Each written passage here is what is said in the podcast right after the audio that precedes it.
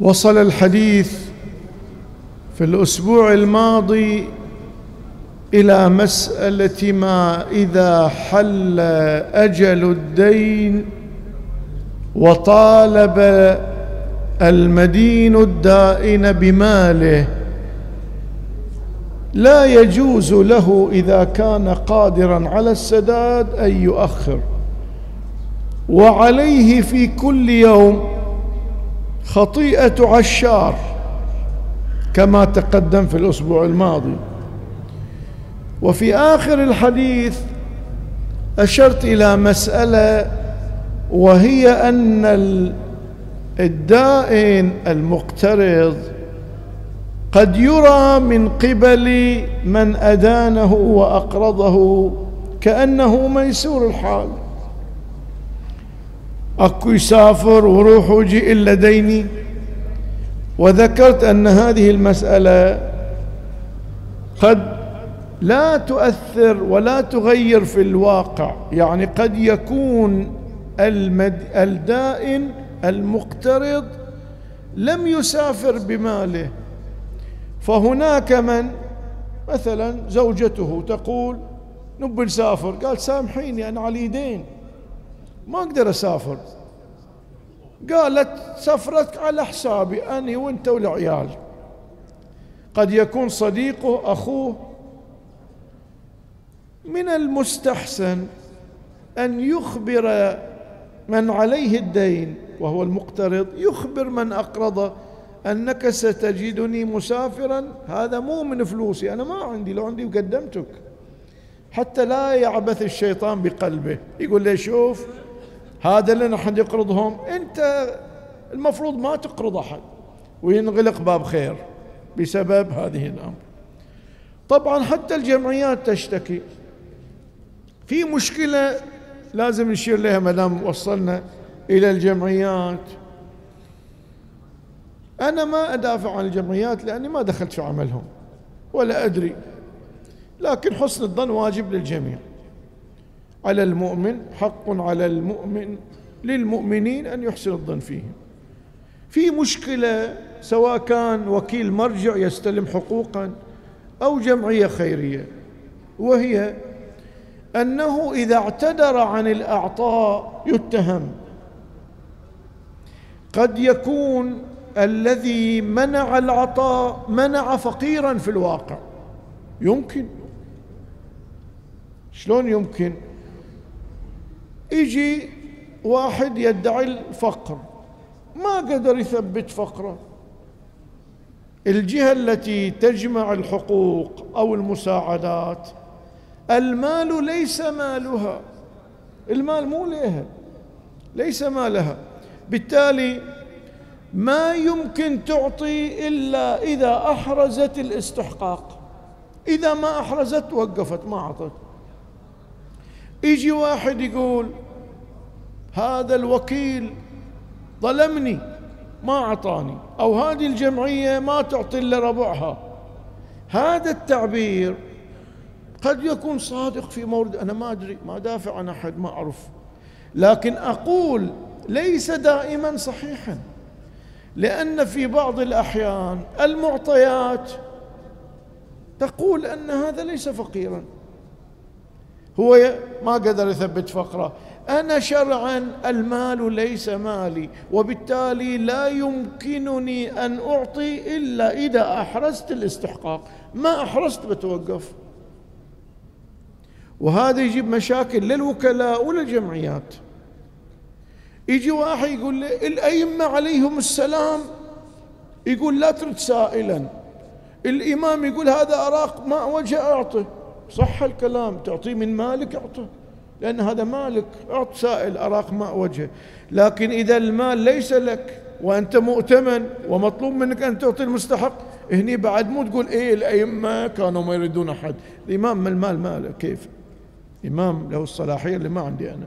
وهو أولى بالمؤمنين حتى من أنفسهم حتى لو مال غيره يقدر يعطي. هو أولى. لكن أنا مو أولى من المؤمنين بأنفسهم وأموالهم. أنا أعطوني مؤتمن وصل مستحق. ما أقدر إذا ما تمنيت هذه تسبب مشكلة إلى من يتصدى لتوزيع الحقوق أو المساعدات. وأنا أسمع حكي هذا فلان كذا رداني كذا. فإذا عندنا هذه مشكلة ذكرتها لأن بعض الناس اشتكى قال ترى يا جماعة إحنا الناس تسبنا وإحنا في خدمتهم وتتكلم علينا وإحنا في خدمتهم المعطيات ما ثبتت. هذا شيء هي نقطة. النقطة الثانية هناك من يقدم طلب من خلال اتصال. تقول له زين تقدر تجيب مثبتاتك؟ قال لا لا تفضحني. لا لا لا لا لا أرجوك خلني. زين هذه حقوق. ما فيها اتصال وأصدق وأعطي. هذه لازم واحد يطمئن. أنا أعرف ناس يزعلون من تقول لي يراد مثلا شهادة راتب وعدد أفراد الأسرة أجارك شيء حتى يشخصون حالته. لا يزعل يقول أنتم ما تسترون على الواحد.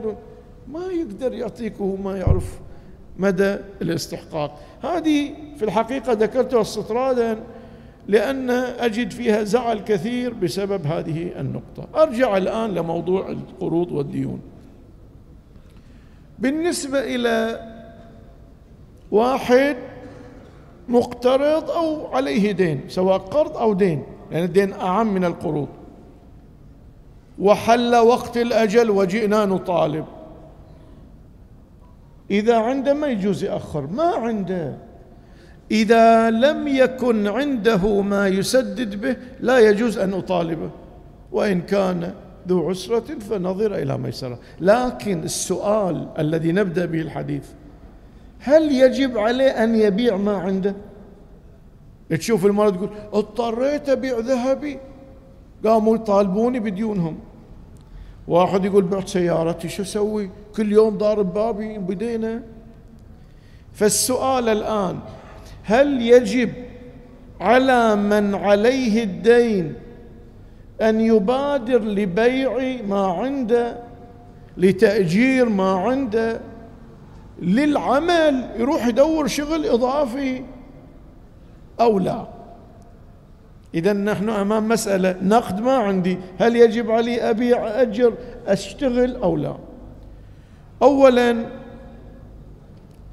يجب إذا عنده شيء يباع يبيعه إلا ما استثني لا يباع في الدين. ما هو المستثنى؟ سنشير له بعد قليل إن سمح الوقت. لكن إذا عندي مثلا شيء يمكن بيعه وليس من المستثنى الآتي أبيعه وسدد ديني أأجر. مو هذا واجب سداد الدين؟ حل الوقت وطالب صاحب الحق بحقه. فأنا أبيع أأجر ما عندي. بعض الأحيان أقترض. كيف تقترض وتسدد قرضي إي ما دام هذا القرض الجديد مؤجل وأقدر أسدده في وقته. وهذا حل وقته. فأروح أقترض قرضا جديدا أسدد به القرض السابق. القرض السابق حل وقته؟ واجب أسدده. هذا ما حل مؤجل. إذا أقدر أقترض بقترض وبسدد. إذا قد ألجأ إلى اقتراض. بعد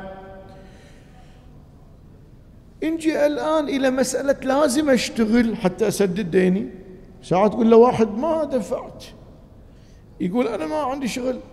أنا اللي عاطل. ما عندي. هل يجب عليه يعمل إذا كان قادرا على العمل. وبالخصوص إذا كان من شأنه التكسب. ساعات واحد مو من شأنه يشتغل هالشغلات. يعني شأنيته ما تناسب.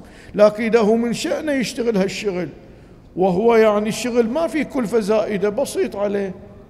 هنا بعض الفقهاء أفتى وبعضهم محتاط أن يروح يعمل. نايم وأنا ديني معطل روح اشتغل طلع فلوس جيب لي حقي. لهذا البعض يقول لك أنا ما عندي أنفق على زوجتي أنا ما أشتغل. روح اشتغل. النفقات دين عليك. وإذا ما تنفق وهي ما تتنازل يبقى دين. وبالتالي بالتالي المطلوب الذي عليه دين وقد حل وكان يمكنه التكسب والتكسب يليق بشأنه ولا يحتاج إلى مؤونة ولا يقدر يشتغل يروح يشتغل. وإذا ما إذا يحتاج لمؤونة بعد الأحوط يشتغل يسدد دينه فإن الواجب يوجب مقدمة عقلا. عقلا الآن أنا متوقف قضاء ديني الواجب شرعا على أن أعمل بروح أعمل. العمل متيسر لي. فإذا أعمل وأسدد الدين. نجي الآن للمستثنيات. يعني اللي نقول ما يجب عليك تبيع بس فلان يطالبني بدينه. بدينه نقول لا هذا الشرع لا يفرض عليك بيعه. أمثال شنو؟ لا يجبر الإنسان على أن يبيع دار سكناه. يقول خليه يبيع ويستأجر. لا يجب أن يبيع الدار. لا يجب أن يبيع لباسه اللي يحتاجه في في ستره في تجمله. المناسب لشأنه ما يبيعه. ما يجب يبيع سيارته. إذا هو يحتاج لسيارة إلا تعال بيعها. أكون نقل يوصلك. لا يجب. ما هو المعيار؟ ذكرتم سيارة ذكرتم ثياب ذكرتم أواني منزل. المعيار ما يحتاج إليه. له ولضيوفه وعياله بالمقدار الذي يناسبه. إذا كان بيعه يوقعه في الحرج ما هو الحرج؟ العناء النفسي الشديد أو المنقصة دون شأنه أو الحزازة الإسلام يقول لا تبع هذه الأمور لأجل دينك. فإذا أنا يقول لي أنا مو مسؤول ديني أريده بيع سيارة أقول له سامحني أحتاجها جو فلوسي أقول له الإسلام طلب منك تنتظر علي. سيارتي أحتاجها ما يصير أبيعها. أبيعها وأقعد في الشمس أحاول منقصة في حق حزازة ما أبيع. فإذا ما يحتاجه الإنسان في شؤونه وحتى لضيوفه بما يكون بيعه لسداد الدين يوقع صاحبه في حرج أو منقصة أو حزازة الإسلام يقول لا تطالبه ببيعه. انتظر على دينك. واحد يقول زين خليه يبيع السيارة اشتري سيارة أرخص. أي هذه مسألة ثانية. ألا وهي إذا كان ما عنده من المستثنيات يم زائد عن شأنه. يعني يقدر هالبيت الكبير يبيعه ويشتري بيتا أقل ويناسب شأنه. البيت الجديد الصغير مثلا لا يوقعه في حرج ولا منقصة ولا حزازة. خلاص يبيع البيت ويشتري بأقل والفارق يسدد دينه عادة البيوت ما تباع بهالسهولة سيارة شيء يقدر. إذا هذه مسألة كثير من الناس يقول أنا ما أقدر أبيع بيتي على حسابك. لا بيتك فوق مستواك. أصلا ديونك سببها هالفخفخة الزايدة يعني. من فلوس الناس باني لك والناس تحارس ديونها تقول ما عندي ما عندي. هذا فوق شأنك. بيعه واشترك قدك يا ولد عمي وسدد ديون الناس. إذا الإسلام في الوقت الذي يراعيك يراعي الآخر لأن الدين دين عدالة. إن الله يأمر بالعدل والإحسان. فالإسلام لكي يحقق العدالة دقيق. ينظر للأطراف كلها في حكمه. فيقول في الوقت الذي قلنا للمدين أن ينتظر لا يضغط عليك وأنت ما عندك. وفي الوقت اللي قلنا ما تبيع بيتك ولا ولا نقول لا تبع إذا كان في مستوى وحجمه ويناسبك. وبيعه حزازة إذا لا يمكن بيعه ودفع الفارق يجب. هذا طبعا حتى في الحج قالوا واحد يقول أنا ما عندي استطاعة حج. عنده بيت وش قد لو يبيعه ويشتري بيت آخر يناسب شيئا في حج. في استطاعة يروح يروح الحج. فالإنسان عليه أن ينظر إلى الأحكام الشرعية بهذه الطريقة التي يكون الإنصاف سيد الموقف. نجي إلى مسألة إذا مات المدين. يرتبط بالاستثناء. شلون؟ واحد يقول أنا علي ديون بس ما يصير أبيع بيتي.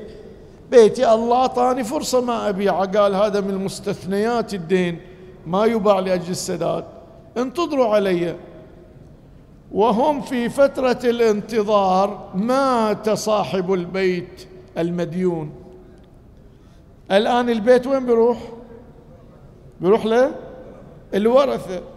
الورثة مقدمون على الدين. لو الدين مقدم على الورثة؟ الدين مقدم. لأنه من بعد وصية يوصي بها أو دين. فأول الدين والوصية بعدين الورثة. الوصية بشروطها يعني. فالآن لو جو الديان جو الأولاد الورثة قالوا لمن يطالب أباهم بدين هذا بيت ما يباع في الدين. انتظر علينا مثل ما انتظرت على والدنا. الإسلام يقول لا لا.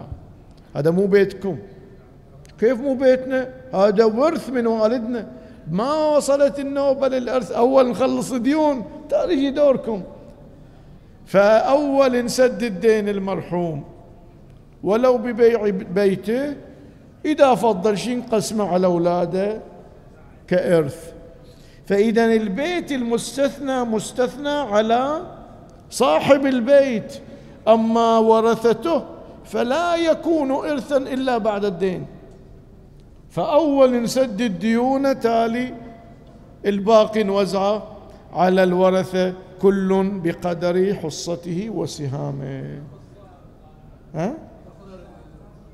القصر كذلك لا يرثون أول الدين.